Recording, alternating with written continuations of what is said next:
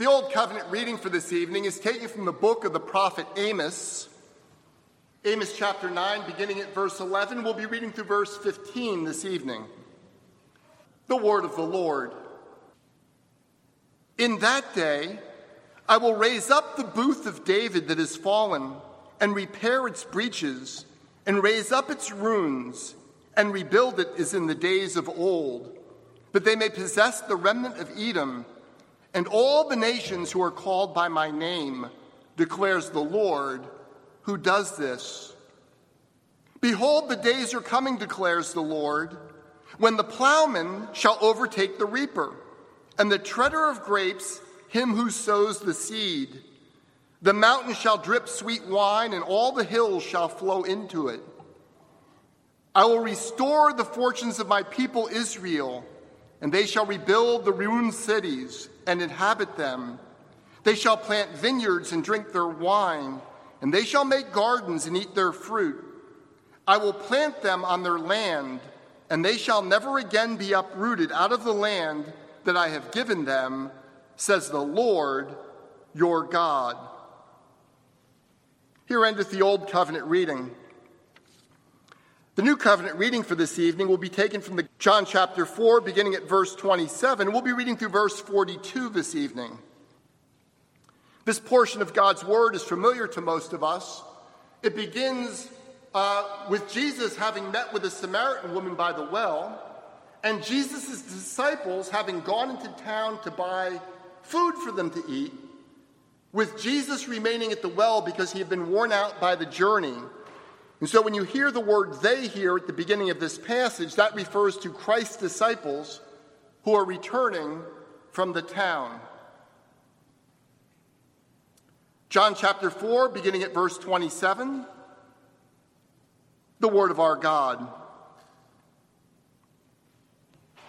Just then, his disciples came back. They marveled he was talking with a woman, but no one said, what do you seek? Or why are you talking with her? So the woman left her water jar and went away into town and said to the people, Come, see a man who told me all that I ever did. Can this be the Christ? They went out of the town and were coming to him. Meanwhile, the disciples were urging him, saying, Rabbi, eat. But he said to them, I have food to eat that you do not know about. So the disciples said to one another, Has anyone brought him something to eat? Jesus said to them, My food is to do the will of him who sent me and to accomplish his work. Do you not say, There are yet four months, then comes the harvest? Look, I tell you, lift up your eyes and see that the fields are white for harvest. Already the one who reaps is receiving wages and gathering fruit for eternal life, so that the sower and the reaper may rejoice together. For here the saying holds true one sows and another reaps. I sent you to reap that for which you did not labor. Others have labored, and you have entered into their labors. Many Samaritans from that town believed in him because of the women's testimony. He told me all that I ever did. So when the Samaritans came to him, they asked him to stay with them, and he stayed there two days. And many more believed because of his word. They said to the woman, It is no longer because of what you said that we believe, for we have heard for ourselves, and we know that this is indeed the Savior of the world.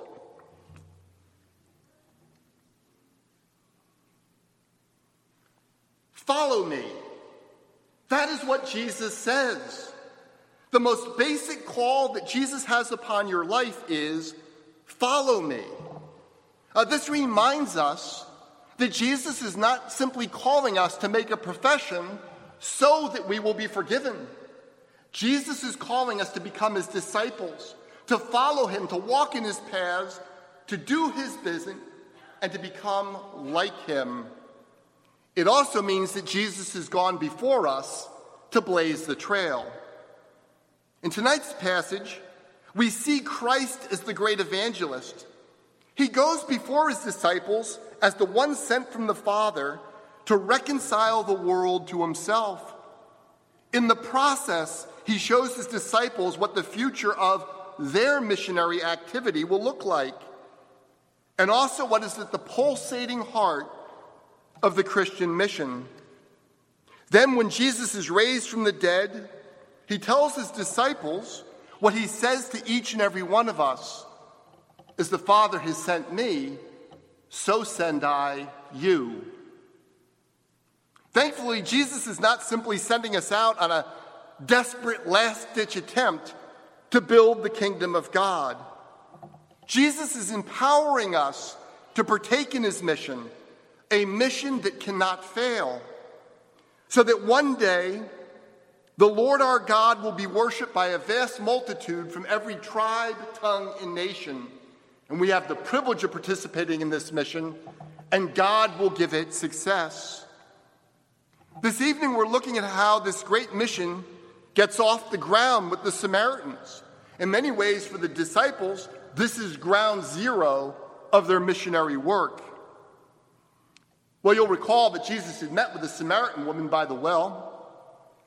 Jesus loved this despised Samaritan woman enough to cross over all the cultural taboos to talk with her, uh, to ask her to give her give him a drink from her own um, drinking jar, her water jar. And we're actually told in the passage that on her lips, Jews have nothing to do with Samaritans. I mean, this wasn't just they were two different people, they despised one another. Uh, earlier on, uh, before Jesus was born, uh, Jews had actually gone up and destroyed the Samaritan sacred place. These people hated each other. But Jesus loved this woman so much he crossed over those boundaries. But Jewish leaders frequently ridiculed Jesus for this very activity that he was a friend of notorious sinners. But aren't you glad that he is? Jesus loved the Samaritan woman enough to offer her the gift of new life, that is, living water. And Jesus loved the Samaritan woman enough to tell her the truth about her life, not to hurt her, but in order to heal her, to bring her to the place of forgiveness. Indeed, the Samaritan woman was sitting across from the one man who loved her so much that he would give his life for her. The Samaritan woman had come to understand that Jesus was a true prophet, a prophet who was offering a new life from above. At the very end of their conversation, she had said, I know that the Messiah is coming. When he comes, he will tell us all things. Then Jesus replied, I, the one who am speaking to you, I am he. This evening, we're going to look at the rest of the story under three headings. First, the surprising work of the kingdom. Second, in the school of mission with Jesus Christ. And third, the glorious confession of the Samaritans. Let me give those to you again. First, the surprising work of the kingdom. Second, in the school of mission with Jesus Christ. And third, the glorious confession of the Samaritans. We begin with the surprising work of the kingdom. Look at verse 27 with me. Just then, that is, just as Jesus and the Samaritan woman were finishing their conversation, Christ's disciples came back. They marveled that he was talking with a woman, but no one said, What do you seek? or Why are you talking with her? For once the disciples had the wisdom to keep their mouths shut. Nevertheless, their astonishment teaches us something really important. While Jesus was crossing over all sorts of cultural taboos to engage this despised Samaritan woman with the gospel, that isn't something that they would have done, at least not yet. This reality draws our attention to one of the biggest obstacles to the spread of the gospel throughout the history of the church. A barrier that exists not out there, but in here in our own hearts. We all naturally tend to predefine what sort of people are good prospects for becoming Christians.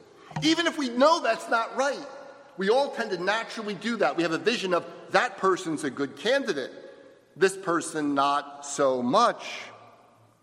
Sometimes prejudice runs so deep that there is an opposition to the very idea of sharing the good news with those sort of people. For example, in 1 Thessalonians, Paul tells of those Jews who were attempting to hinder the spread of the gospel to the Gentiles because they didn't want the Gentiles to be saved. Well, I trust that none of us here this evening have that sort of prejudice. That's not our struggle. But we have a struggle nonetheless. All things being equal, I'm sure you would be happy to see the Syrians, the Somalis, the Yemenis all turn to Christ and be grafted into his family. The problem we face is far more mundane than that, but it's every bit as serious. Do we care less about sharing the gospel with people who are militantly pro abortion? Or who are radically opposed to all our political views, they actually support candidates that we find appalling. Are we slow to share the gospel with people who despise us simply because we are Christians? Do we imagine that people who are like us are somehow better candidates to hear the gospel, or that they are people who we frankly would prefer not to have in our churches? And beloved, if you search your heart, you'll realize that this is not just a hypothetical set of questions.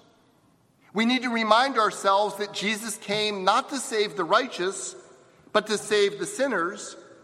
And that sinner is one category that every single person on the face of the earth falls into. Our mission field is everyone. Now, the Jews and the Samaritans hated each other so much that many pious Jews would take a longer journey from Jerusalem to Galilee simply to avoid coming into contact with the Samaritans. Yet Jesus didn't simply engage the Samaritans, he engaged a Samaritan woman who was herself utterly despised by the people of her own village for her own sexual immorality. This is the Jesus whom we call Lord but more importantly, this is the Jesus who's your Lord who calls you to come and follow him. For the moment, we leave the astonished disciples to hear the testimony of an astonishing woman. Look at verses 28 and 29 with me. So the woman left her water jar and went away into town and said to the people, Come, See a man who told me all I ever did. Can this be the Christ?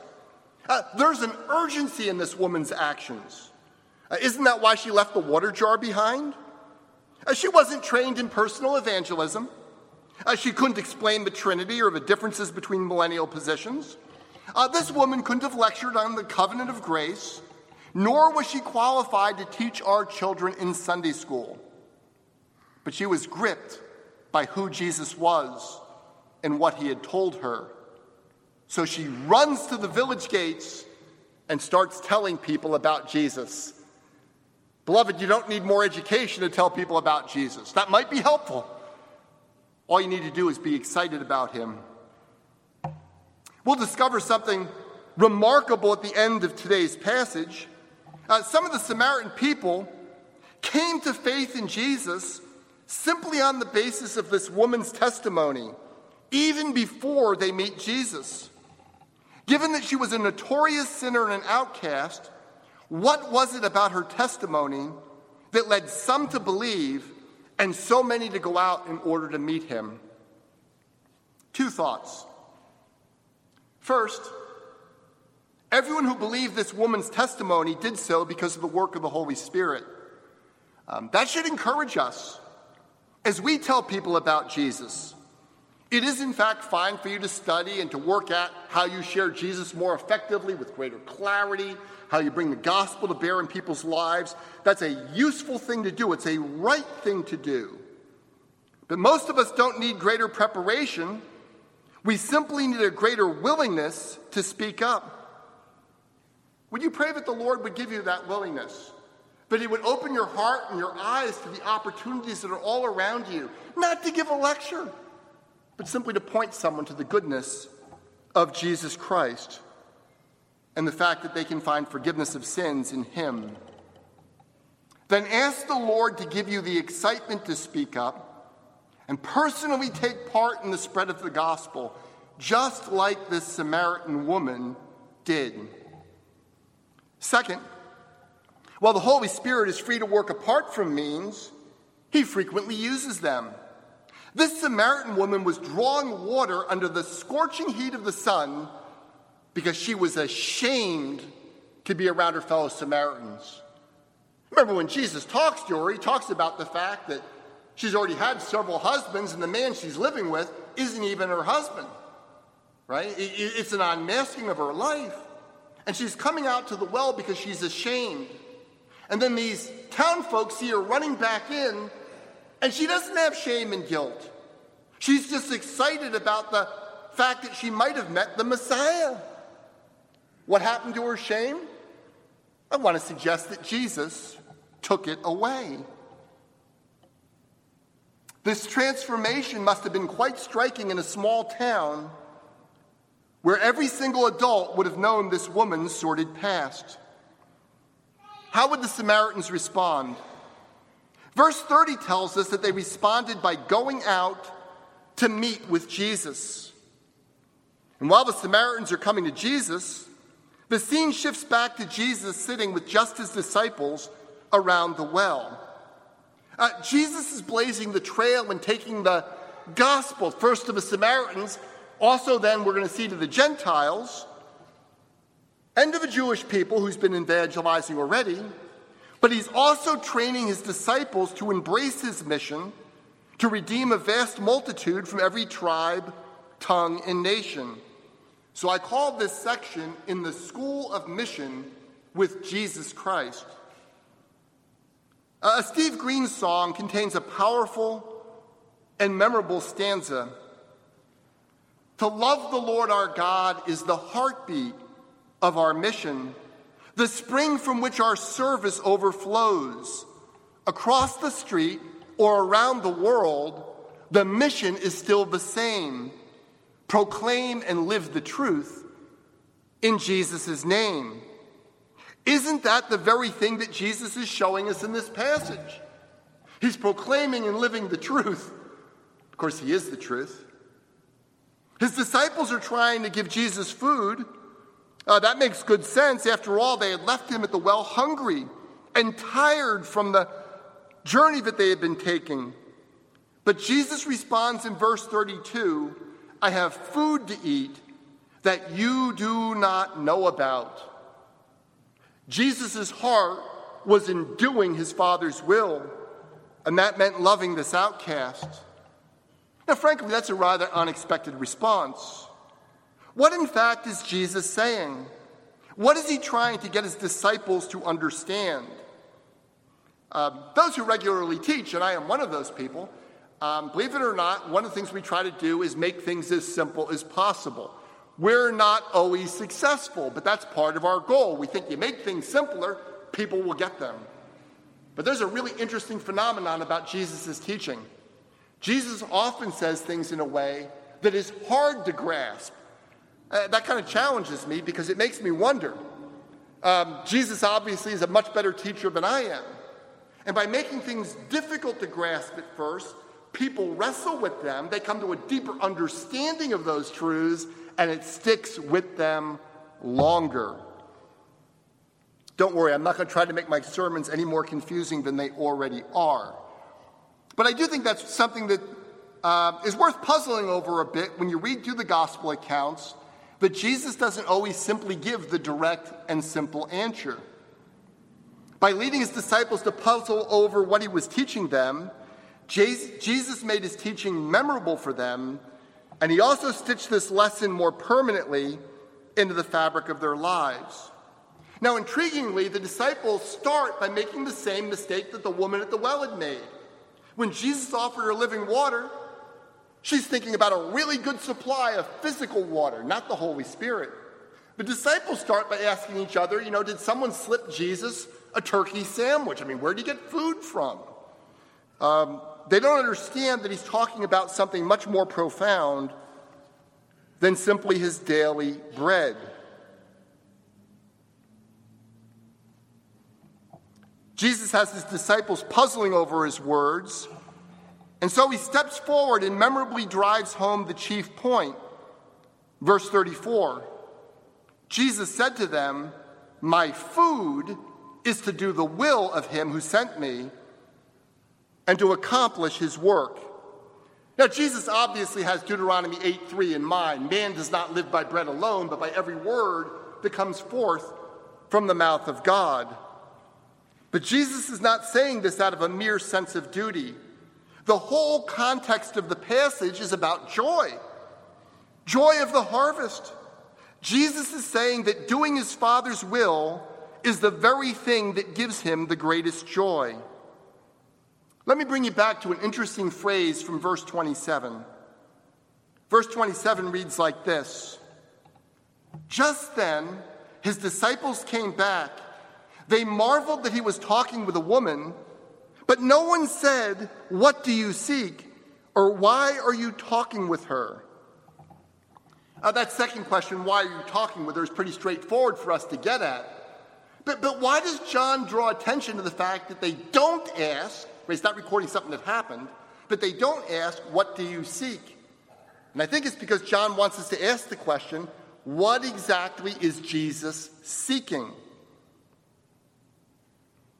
I think John is making a connection with something that Jesus had earlier told the Samaritan woman. Jesus had told her, The hour is coming and is now here when the true worshipers will worship the Father in spirit and in truth. For the Father is seeking such people to worship him.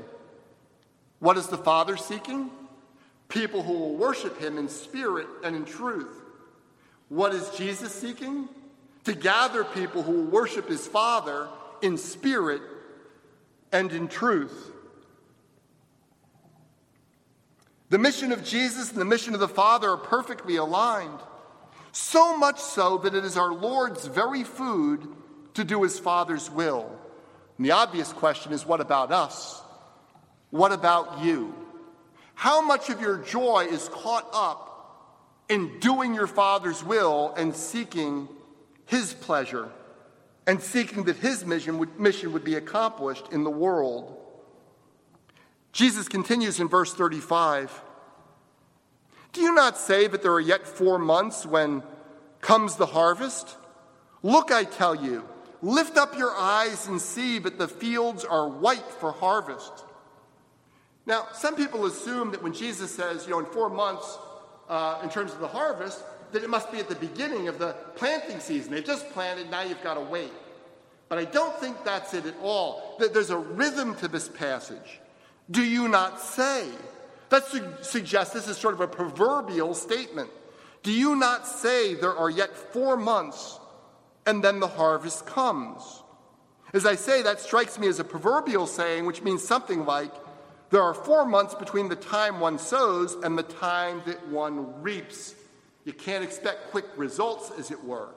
You have to be the one that sows, you have to be the one that reaps, and you have to be the one that waits. But Jesus adds, Look, I tell you, lift up your eyes and see that the fields are white for harvest. One of our finest New Testament scholars, D.A. Carson, suggests that Jesus is saying something like this You think a certain gap must exist between sowing and harvest, but I am telling you that I have just sown the seed and the harvest is already taking place.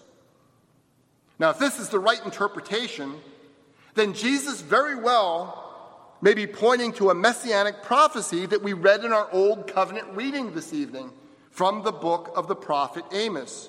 Actually, it was a little earlier than the portion that we read.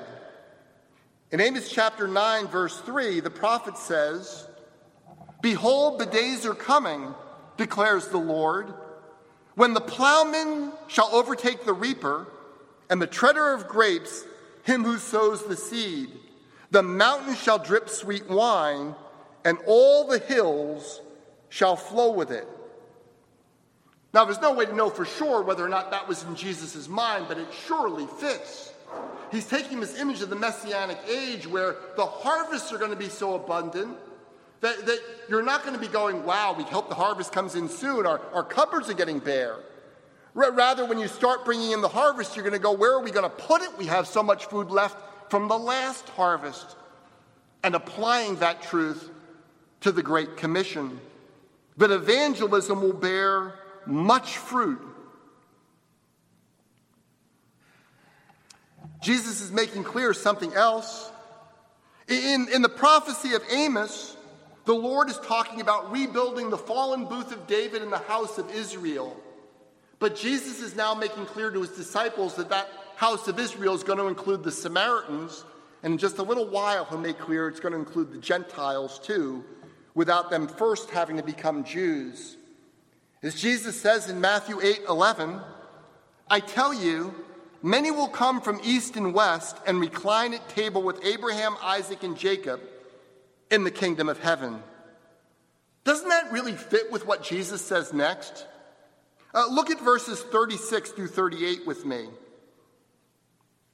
Already the one who reaps is receiving wages and gathering fruit for eternal life so that sower and reaper may rejoice together. For here the saying holds true one sows and another reaps.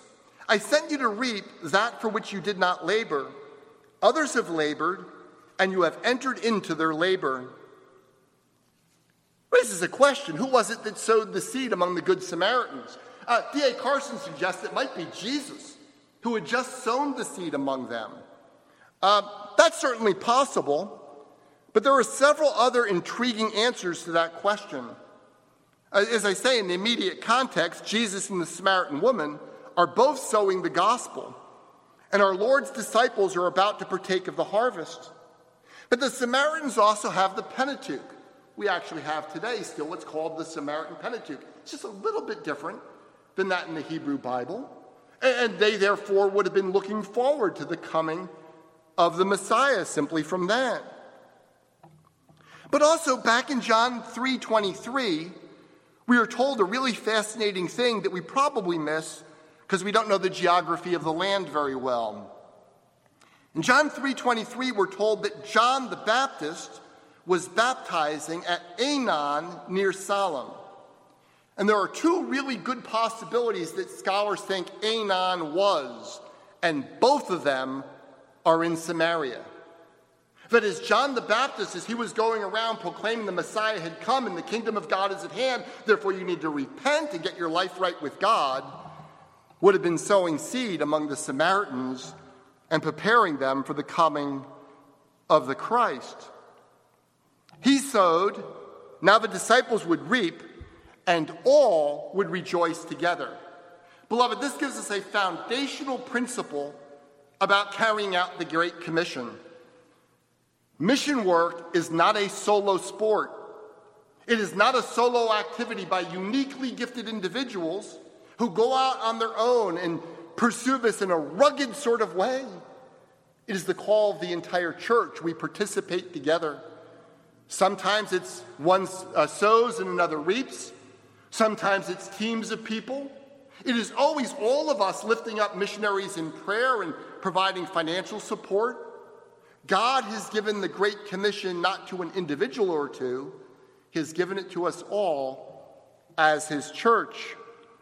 As the Apostle Paul would later tell the Romans, how then will we call on Him? How then will they call on Him in whom they have not believed? And how are they to believe in Him of whom they have never heard? And how are they to hear without someone preaching? And how are they to preach unless they are sent? As it is written, how beautiful are the feet of those who preach the good news. Every one of us, Each and every one of us has been called and privileged to be part of this work. As we pray for our foreign missionaries, we are reminded that they are not lone rangers. Rather, they are part of the extended church family. As we cooperate together to bring the gospel to the ends of the earth, as we pray for and financially support such works, God is blessing us with being part of his mission to reconcile the world to himself through Jesus Christ. You know, it'd be pretty amazing when you get to the new heavens and the new earth. All these people you never even met are going to come up to you and thank you and say, you know, your support for the missionary that went to Uganda, that missionary is the one that told me about Jesus, and God opened my heart and caused me to believe. Right? Because God is giving us the privilege of doing that on a regular basis through our lives. And aren't you looking forward to seeing all the lives that God has touched through the resources that He has placed in your hands, which you have invested in the worldwide mission of the gospel? Of course, we are doing the same work in our own backyard, right here in New England. As Steve Green so beautifully put it, across the street or around the world, the mission is still the same proclaim and live the truth in Jesus' name. Now, with our Lord's words ringing in their ears, the disciples lift their eyes to see a stream of Samaritans coming out to meet with Jesus. Then we are told in verse 39 many Samaritans from that town believed in him because of the woman's testimony. He told me all that I ever did. Now, personally, I find that utterly astounding, but also rather encouraging. Honestly, if I was writing the story, none of these Samaritans would have come to faith until they actually met Jesus. I mean, the best this woman was going to do was make them curious. But I am not writing the story of history, God is. And Almighty God saved a number of Samaritan people by the simplest testimony of a woman who really didn't know very much theology. How's that even possible? Well, first, I want to say why it's so encouraging to me. I think the Lord is telling us by putting this in this passage that as we too bear witness to Jesus Christ, He's saying, I used her, I will use you too. Right? You are qualified to do this. Verse 40. So when the Samaritans came to him, they asked him to stay with them, and he stayed there two days. Uh, this verse will take on greater meaning at the end of the chapter when our Lord's own people refused to welcome him. As we were told in the prologue, he came onto his own people, and his own people did not receive him. We'll even see Jewish people the very next scene, who try to throw Jesus off a cliff. We will see Jesus' people begging Jesus to depart from their region, but here we see the despised Samaritans pleading with Jesus to stay with them and to teach them. As Paul would later write to the Corinthians, God has chosen what is foolish in the world to shame the wise. God has chosen what is weak in the world to shame the strong. God has chosen what is low and despised in the world, even things that are not, to bring to nothing things that are, so that no human being might boast in the presence of God. Because of him, you are in Christ Jesus, who became to us wisdom from God and righteousness and sanctification and redemption. So, as it is written, let him who boasts boast in the Lord. Is that the desire of your heart this evening? Is that your very food to do your Father's will? Do you know the joy of boasting in the Lord? Not surprisingly, as the Samaritans spend time with Jesus, we are told in verse 41 that many more believed because of his word.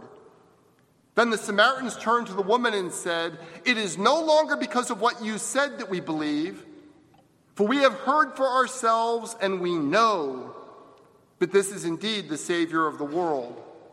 Now, I don't think this is a dismissive comment. I don't think they're putting this woman down at all. I think they are grateful that she told them about Jesus. They're simply acknowledging the truth that they've come to hear Jesus himself. And listening to Jesus teach, they have come to know that Jesus is even greater than she had told them. It's a really remarkable declaration. We have heard for ourselves, and we know that this is indeed the Savior of the world. See, earlier Jesus had told the woman at the well that salvation is from the Jews. The good news they now recognize is it's from the Jews, but it's not only for the Jews. When they declare that Jesus is the Savior of the world, they're saying He's our Savior too. And as we will hear throughout the rest of the New Testament, He's the Savior even of us Gentiles. This means that both Jesus is the Savior of the whole world, and the whole world only has one Savior. Jesus isn't merely the Savior of our group, our tribe, or our nation. Jesus has died for and is actively re- rescuing people from every tribe, tongue, and nation but against the lie that all religions lead to God or that each people can have their own savior or saviors, and Christianity just happens to be the path that we are following, God's word insists that salvation is found in no one else. For there is no other name under heaven given by which men must be saved. Jesus is the only hope that you will ever have. But, beloved, thanks be to God, Jesus is the only hope that you or anyone you meet will ever need. Well, what will you do with that truth? That's the question, of course. This is not simply written down to tickle our ears. What will we do with this truth? This portion of God's word shows us Jesus shocking his own disciples by engaging a despised Samaritan woman with the gospel. This evening's passage shows us that Christ's very food was to do the will of his Father and to finish the work that his Father had given him to do. This evening's passage shows us Jesus as the one preeminently sent by the Father to engage in the Father's mission of reconciling the world to himself. Now, Jesus is saying to you this evening, and he's saying it to all of us come and follow me. Amen.